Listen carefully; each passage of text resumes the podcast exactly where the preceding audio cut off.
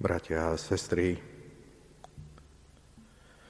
Boh vo svojej nekonečnej múdrosti, keď tvoril svet,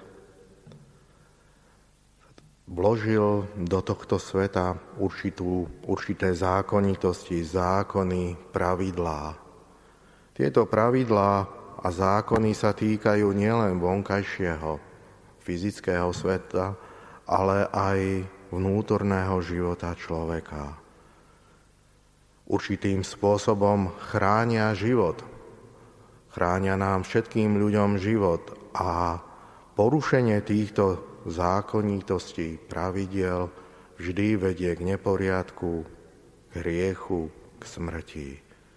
A preto preto pán Ježiš aj vo svojom, no teda v dnešnom evaneliu hovorí, že neprišiel zrušiť zákon ani prorokov, ale ich naplniť. Viete, lebo samotné dodržiavanie predpisov zákonitostí, čo akokoľvek by sme ich dokonale zachovávali, ešte nám nepriniesli, nepriniesie spásu. Spásu nám priniesol jedine Ježiš Kristus. Viera v Ježiša Krista nás, nám prináša nový život, prináša nám spásu, otvára nám cestu do nebeského kráľovstva. Preto je dôležité, aby sme sa deno denne naučili spolupracovať s Ježišom Kristom, aby sme, ho, aby sme žili v jeho prítomnosti.